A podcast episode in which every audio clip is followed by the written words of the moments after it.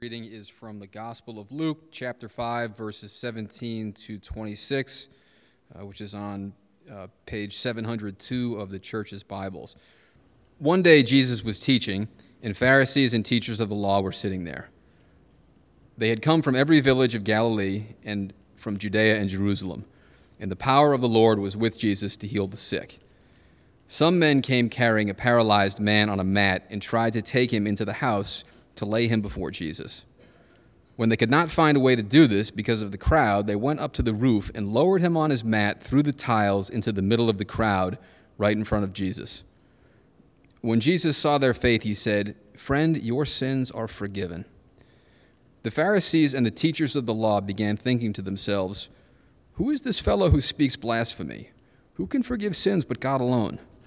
Jesus knew what they were thinking and asked, why are you thinking these things in your hearts? Which is easier, to say, Your sins are forgiven, or to say, Get up and walk? But I want you to know that the Son of Man has authority on earth to forgive sins. So he said to the paralyzed man, I tell you, get up, take your mat, and go home. Immediately he stood up in front of them, took what he had been lying on, and went home praising God. Everyone was amazed and gave praise to God. They were filled with awe and said, we have seen remarkable things today. The word of the Lord. Pray with me if you would. Uh, Father God, we, we love you. We thank you for your presence with us now. We thank you for your truth that never fails, Lord. Even though I do, time and time again, you never fail. And I, I pray now, Lord, that, that your truth would, uh, would come into our hearts, would come into our lives, and change us, Lord. Change the ways that we live change the way that we love. In Jesus' name, amen. All right. So, uh, the passage that we read today may be familiar to some of you. And uh, we see in this passage a, a, man being brought before Jesus who's paralyzed, being brought by his friends, and he's seeking healing. And there are a couple of uh, key things that we can learn from this passage. There are a lot of things we can learn from this passage, but we'll focus on, on three. Um, and those are Jesus' identity. Who is Jesus? It'll be kingdom priorities. And by kingdom, there we mean God's kingdom.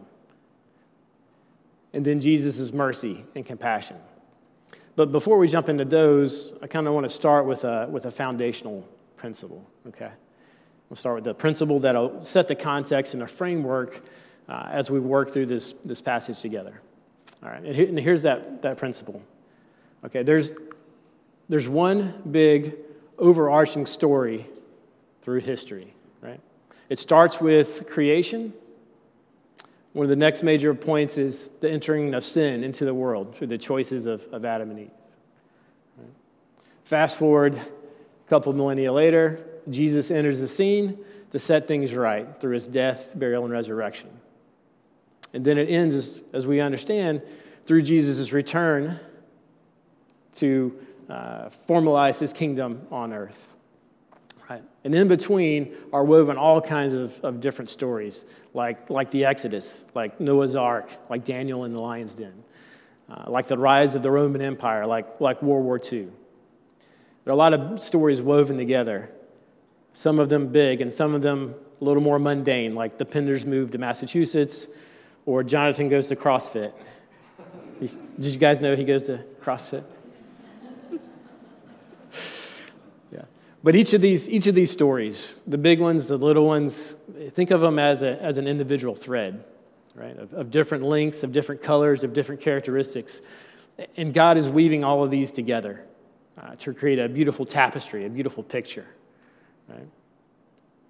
And if you, if you accept that principle, it really changes the way that we interpret the events of life.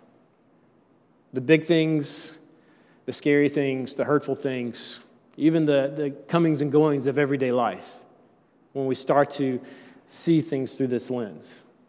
The difficult point, though, is that from our perspective, we see a very small part of that tapestry. And maybe it looks something like that. So you see, you see some colors, you see some, some pixels, you see maybe a pattern, but sometimes, mostly, it feels chaotic. Sometimes it's hard to make sense of, of what's going on. right?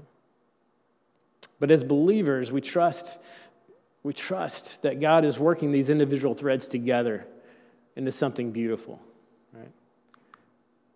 So that, that little snippet I took from the middle of this picture, right, to, to help us realize that our story is, is not in and of itself. It's not a small bit, but it's part of the overall bigger story that, that God's weaving together.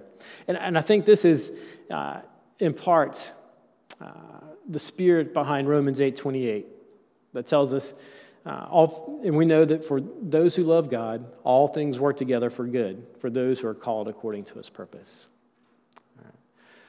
So that's, that's the principle that we, again, there's this big overarching story, individual threads that are your and my stories that are being woven together to create a, a big picture that oftentimes we don't have the perspective to see or to appreciate or to understand. Okay. So with that principle in mind, let's, let's go, into, go into the first point. And, and just to kind of keep it in our minds, I'll, I'll include these pictures on, on, uh, on both on every slide. So we have a picture of the chaos, the, the chaotic, limited perspective we have, but then the big picture. Okay. So the first point is, is Jesus' identity. And Luke 5 21 22 reads The Pharisees and the teachers of the law began thinking to themselves, Who is this fellow who speaks blasphemy? Who can forgive sins but God alone? Jesus knew what they were thinking and asked, Why are you thinking these things in your heart? Who can forgive sins but God alone? Exactly. That was, that was his point, right? That was his whole point. Now, the Pharisees react kind of strongly. They, they say, wow, this guy's being blasphemous. But let's, let's cut him a little slack, okay?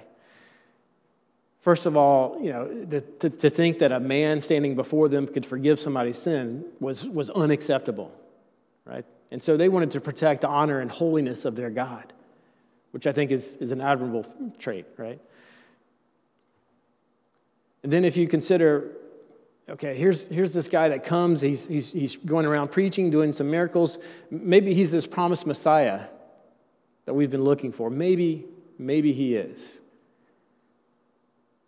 But in the theology of the Messiah, it's not included that he could forgive sins. Okay.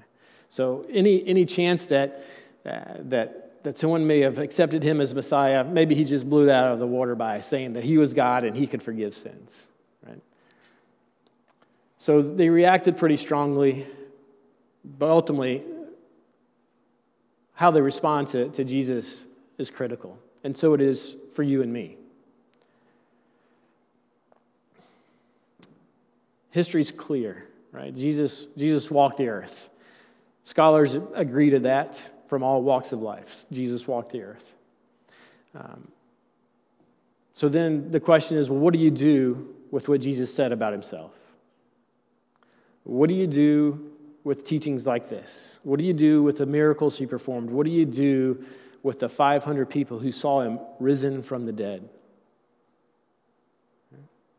If you think about it, that should really have a tremendous impact in our lives. And I'm not talking just about a come to know Jesus in a prayer at a church type of thing. I'm talking about for the way that we live everyday life? Are we living life in the confidence and in the hope and the power that, that He can provide us? It should have a tremendous impact on, on our lives. The, uh, so the question for us is then, again, how, how are we going to respond to Jesus? and who he is. And again, it's not merely a rhetorical question because the consequences are tremendous. It's not just a question for people who don't yet know Jesus, it's a question for every believer as well. Are you living your life in a way that reflects him as, as your king? So, so Jesus' identity is a, is a big point in this story. Uh, and when you realize that then that Jesus is king, when you realize that he's God, right? Then it starts to become conceptually easier to accept. Okay, so maybe his priorities, his kingdom, his big picture is more important than my solitary 80 years on, light, on earth. Right? So uh, let's go through that again because it's kind of a deep, uh, deep point. When you realize that Jesus is king and his kingdom is so much more expansive. And by expansive, we're talking about time, we're talking about people, whatever measure you want to, to, to think about. Right? It's so much more significant than maybe his priorities right, are more important than my immediate circumstances. So, so let's unpack that for a moment. And, uh, and to do that, we'll, we'll kind of get to this wait, what? type of moment that we see in the passage today. So, have you ever had a, a wait, what moment? Right?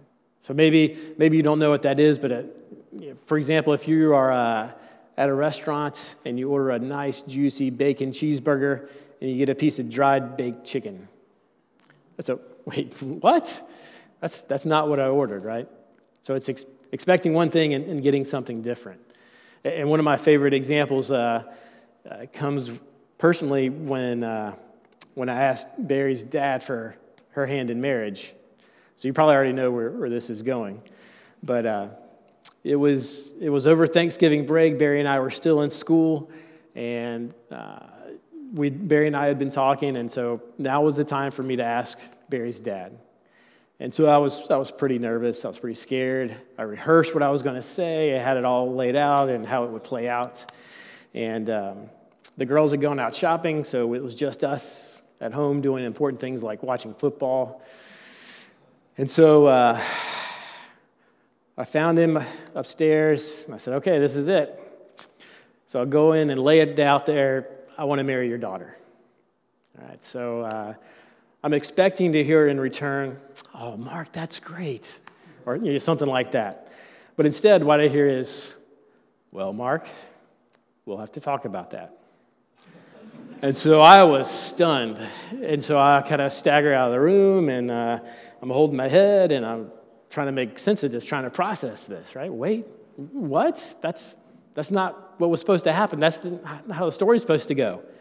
And so I'm, I'm walking down the stairs, and he yells out, By the way, the answer is yes. So, whew, all right, that helps. But for the, for the wait, what moment in, in, in, this, in this story today, it helps to kind of put yourselves in the, in the shoes of the, of the paralytic, if you will. Um, so, so you're this person, you've, you've been paralyzed for, I don't know, let's say five years. Maybe it's your whole life, but we'll just say five years. Uh, and you've heard about this guy, Jesus, that's going from town to town. He's an amazing teacher, and he's providing healings like no one has ever done. Right? He's done amazing things. And so, uh, so you're excited for this chance to meet Jesus. And when you're paralyzed in that day, you know, you can imagine there's not the kind of support systems that we would have in our society today, right?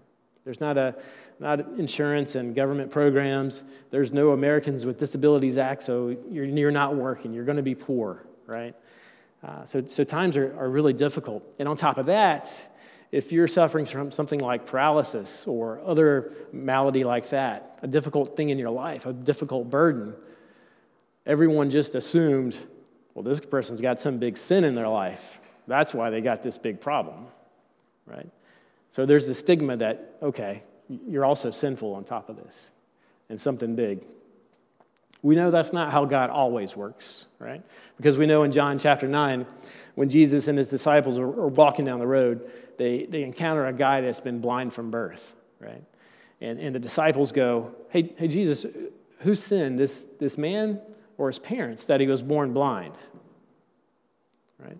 So you can see there's always already a presumption that there has to, be a, has to have been some sin that triggered this man's blindness, right?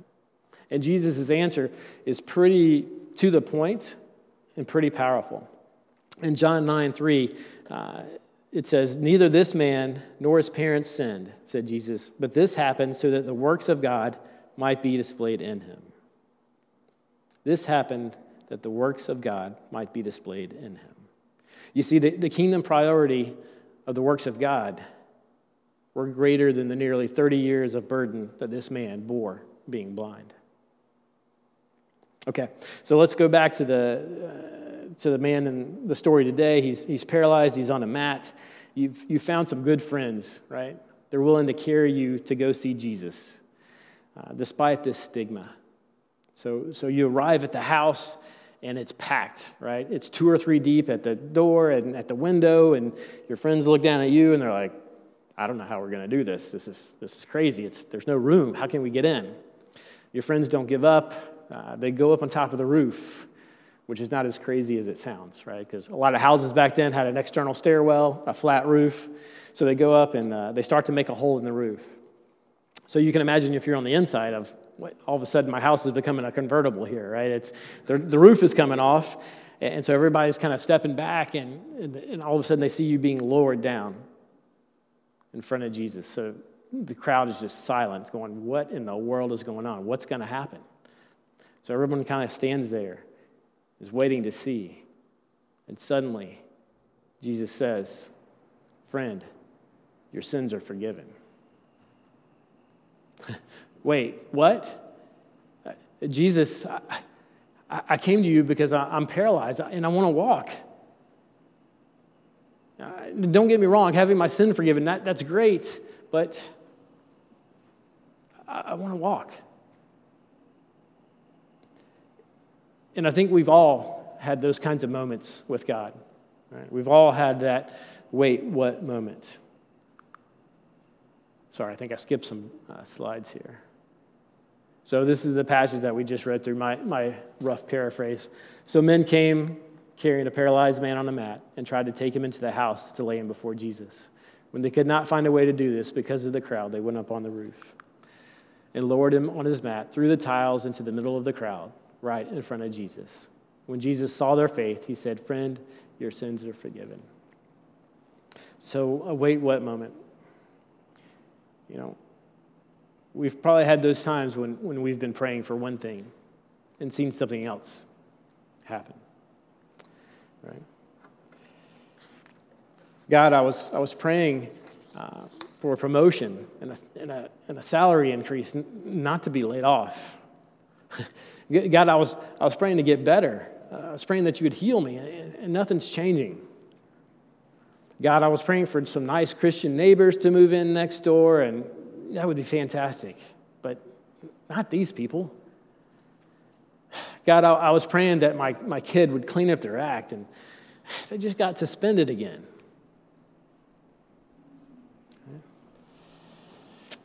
That's not from personal experience.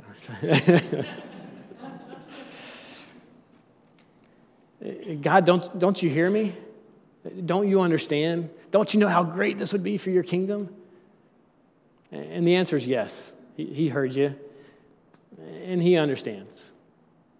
And he knows what's good for his kingdom a lot better than, than I do. Right? And with this paralytic man, Jesus knew that his eternal condition was much more important than the paralysis he had. And he knew that with his eternal condition secured, there's no option for paralysis in heaven right? That's not an option. You know, when Julia was born and had some, some difficult times, uh, it became pretty clear how easy it is to say something like this and then to try to live it out. Right? I had to learn to prioritize prayer for Julia's soul over stopping seizures, over the use of the left side of her, of her body. And as a dad, it's pretty tough, right? Because you want things to be better for your daughter. But I know that the eternal, the long game, the big picture is so much better, so much more important than what she'll face here. And then with Jesus walking through her everyday life with her, she'll have the strength to overcome any obstacle in her path. Again, in heaven, we can rest. There are no maladies that we'll face like we do here. And we can be sure that all the intricate and sometimes messy stories uh, that are going on in your life and in my life and, and everyone here, right? That they're being woven together for God's glory. Right? We, we see this big picture here and it looks like a mess. Without God's perspective, that's all we see. And we say, okay, well, this has got to be the next best step, right? We begin prescribing to God, this is how it needs to work out. I see what's next. But faith teaches us again that the bigger story that God's weaving together is so much better when it follows, follows His script. Because in that story, in that story uh, is the crowd. And in the crowd are people who need Jesus.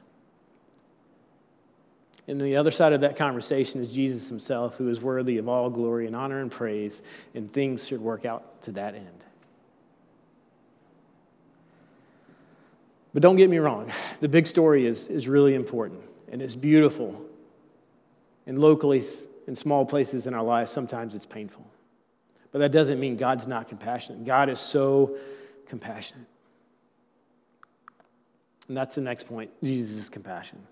Luke 5, 24 to 25, but that you may know that the Son of Man has power on earth to forgive sins. He said to the man who was paralyzed, I say to you, arise, take up your bed, and go to your home.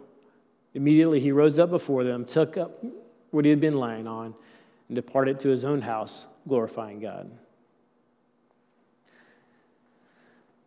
And that's our third point a compassionate God. The Bible is replete with example of God's compassion.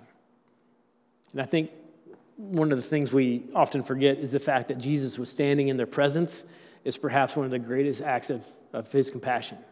That he left the glory of heaven and put on a, a failing body like this and walked around in a sinful, dirty world to rub elbows with the needy, the people who were sinful and longing. Right? He did that out of his love for us. But one of my favorite examples in the New Testament actually comes just before this. It's in Luke 5 12 to 16 or something like that. No, yeah, 12 to 16, I think. Um, and here it's an example of another healing, okay? Uh, so we'll read that verse. Whoops. Oops. So we'll read an excerpt from that story Luke 5 12 to 13. And it happened when he was in a certain city that behold, a man who was full of leprosy saw Jesus. And he fell on his face and implored him, saying, Lord, if you are willing, you can make me clean.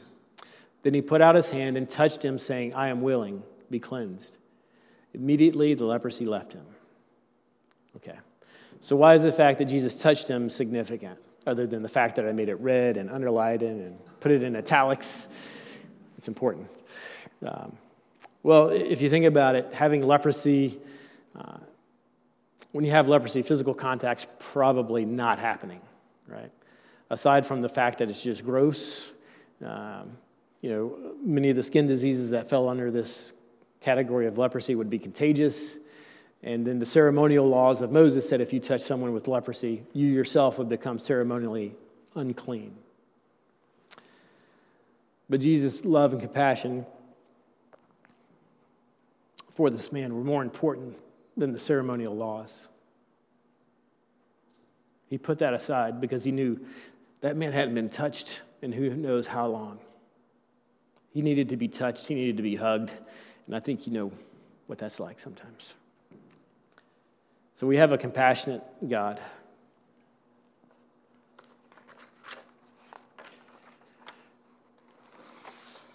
And when Jesus is asking the crowd, which is easier to say, your sins are forgiven, or say, get up and walk? But I want you to know that the Son of Man has authority on earth to forgive sins. When he says that, he's weaving together these threads, these stories of everyone in that room. Right? The man that's uh, paralyzed, his friends, the crowd, the Pharisees, the whole nation of Israel. Because in that moment, he's revealing his identity as God. He's providing uh, for the eternal condition of this man, and he's sharing his compassion by bringing him healing. It's a beautiful way that God just works that way together. It's a microcosm of, of this example, right? Of these pictures. Pick up your bed and go home. Oh, that's a win, win, win, right? However many wins that is. Uh, but we know that the story doesn't always end like that. Right? I, would be lying to you to say, you know, if you just pray and, and, and are faithful and, and things are going to work out perfectly every time. There's not going to be any problems. I'd be lying if, if I told you that. But be encouraged. Don't lose heart. Uh, this passage from, from 2 Corinthians uh, is an incredible encouragement to me. 2 Corinthians 4 14 to 18. This is Paul uh, writing to the Corinthians. Because we know that the one who raised the Lord Jesus from the dead will also raise us with Jesus and present us with you to himself. All this is for your benefit, so that the grace that is reaching more and more people may cause thanksgiving to overflow to the glory of God. Therefore, we do not lose heart. Though outwardly we are wasting away, outwardly we are wasting away.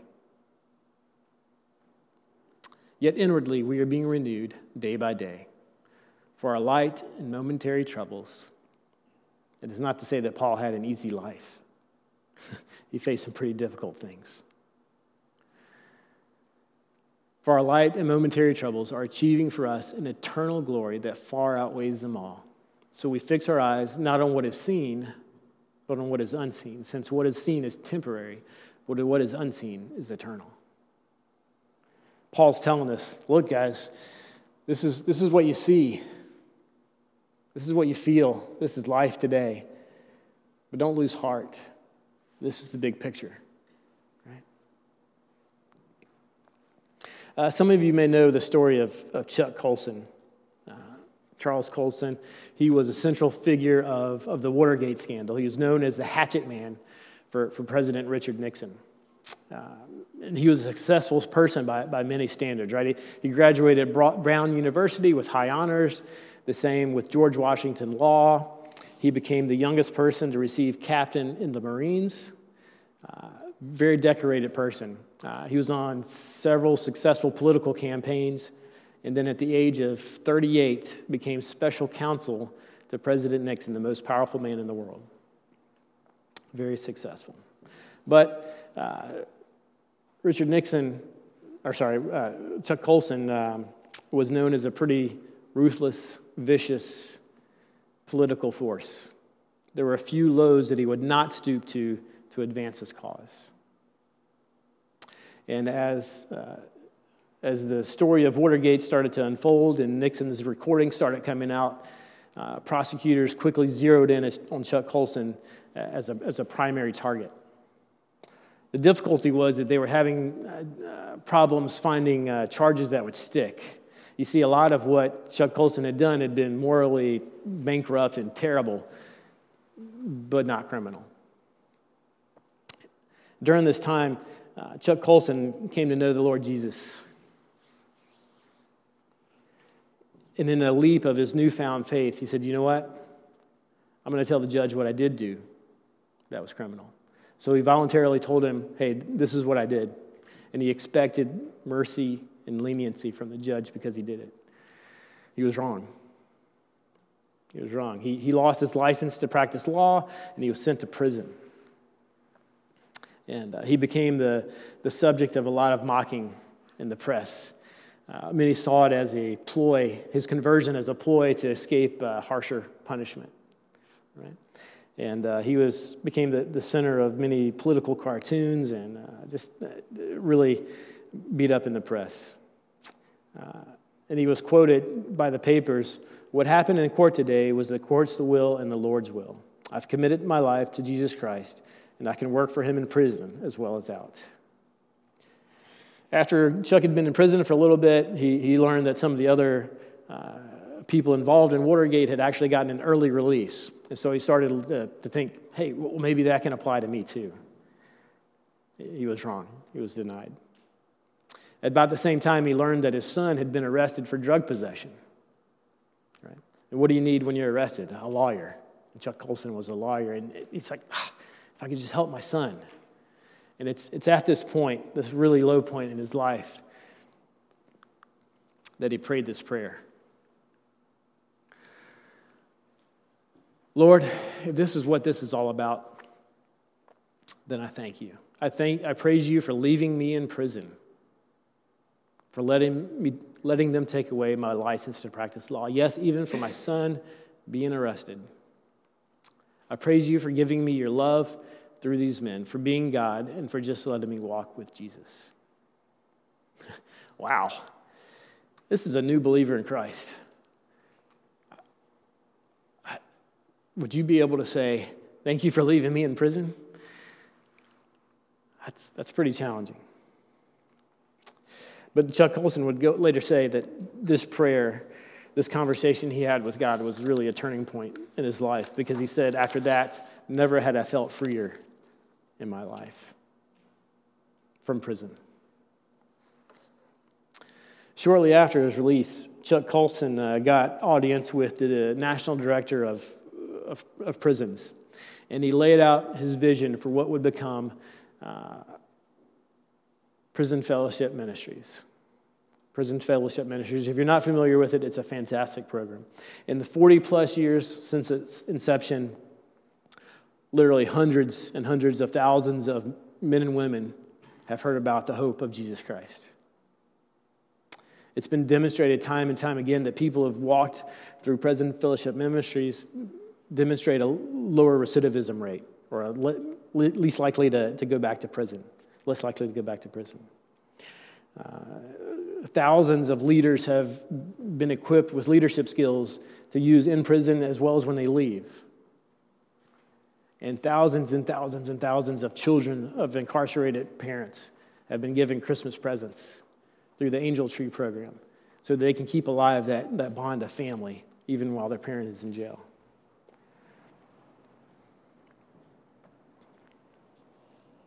You know, Chuck's, Chuck's heart for these prisoners was forged while he was a prisoner himself. God used the lowest point of his life to bring hope and freedom to so many. But if you back up in the story a little bit, had Chuck Colson received the mercy and leniency he had hoped to receive from the judge,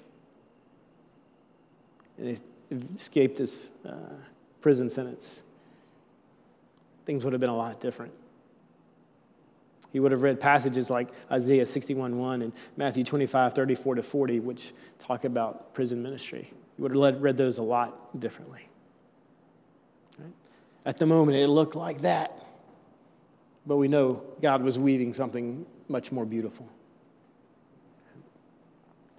So, uh, as we close, I just want to leave you with a, with a few, few points.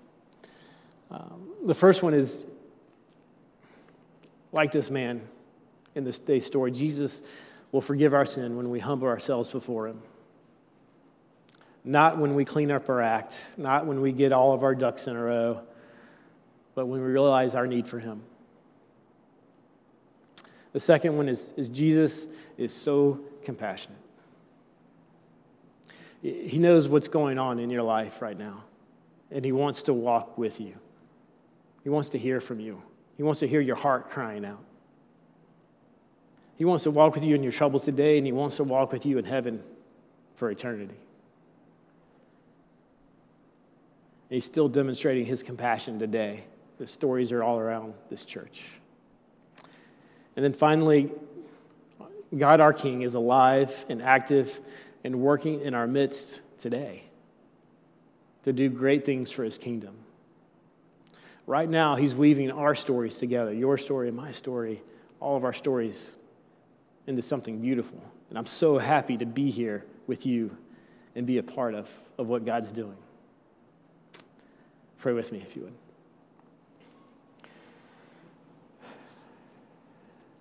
Father God, we, we love you. Thank you. Thank you for who you are. Lord, thank you for uh, being king. May we live in a way that shows you are king in our life. Thank you for your compassion. Thank you for being in control, Lord. Because so often things seem out of control. Thank you, Lord, that you have the best picture in view. And I pray, Lord God, that you would align our hearts with, with yours so that we want the same thing. I pray, Lord God, that you would give us faith to trust your script is better than, than what we can imagine. I thank you that, that you are alive and work at work today in this community, in this church. And I just uh, I pray that you great, do great things through us, Lord, whatever it takes. In Jesus' name, amen.